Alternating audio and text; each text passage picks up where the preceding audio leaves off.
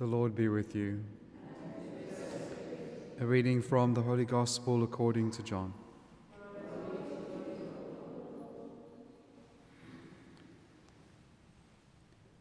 Jesus said to his disciples, When the counselor comes, whom I shall send to you from the Father, even the Spirit of truth, who proceeds from the Father, he will bear witness to me. And you also are witnesses, because you have been with me from the beginning.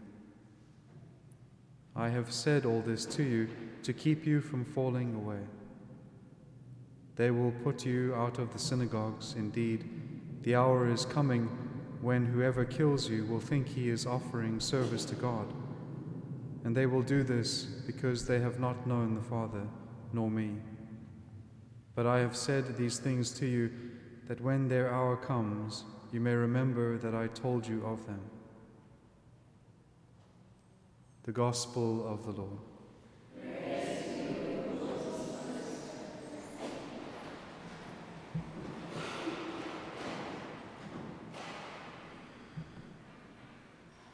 In these Last Supper discourses, the Lord is again is consoling his apostles against two causes of sadness or two causes of concern for them. The one is his going away, that he will be leaving them, but that he will also return to them. So that is one uh, cause of their interior trouble and sadness.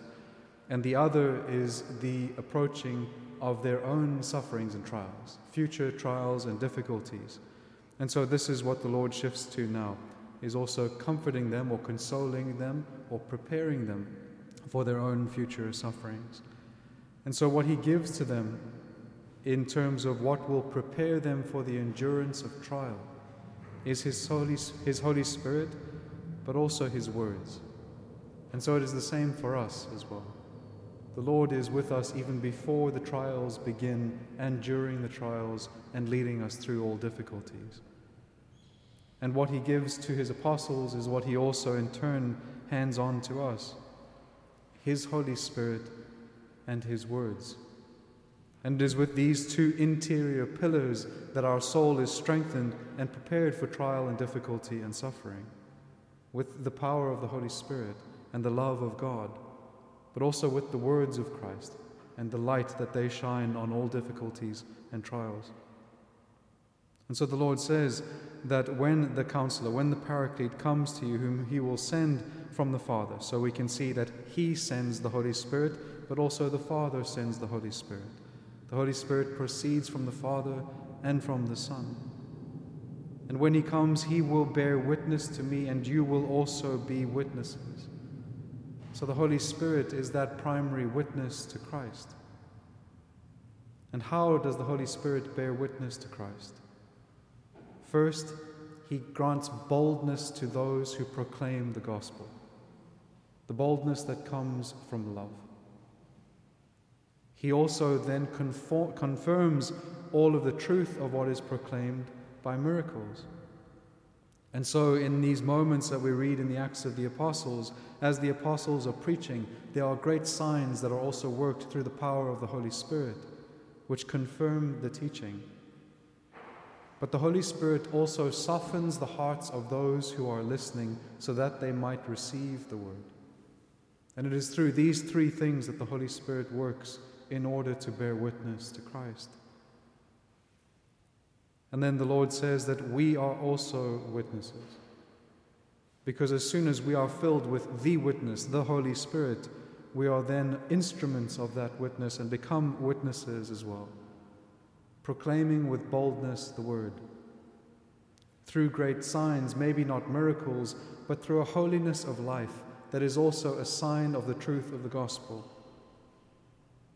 And then also that through our prayers we might work with the Holy Spirit to soften the hearts of those who might receive the gospel.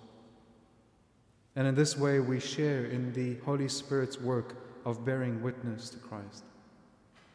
And being filled with the Holy Spirit, we then can move forward in love despite any difficulties. But then also we have, as the Lord says, I have said all this to you to keep you from falling away. The words of Christ are also a stabilizing pillar in the interior that keep us falling away from Him, keep us from falling away from Him during times of trial, and grant us strength and courage. The words of the Lord are living and active, sharper than any two edged sword. By their life in us, they are able to cause in us things like virtue, courage, all of what is promised and what comes through the Word. And so, by the words and by the Holy Spirit, we are strengthened. And that is what the Lord is encouraging us to today as we prepare and look forward towards Pentecost, the coming of the Holy Spirit. But we don't even have to wait until then because we are filled with the Holy Spirit as temples by grace. And so we have all the means that God has given us in order to go out and proclaim the gospel. Let us pray to be docile instruments of the Holy Spirit and to be filled with the words of Christ. Amen.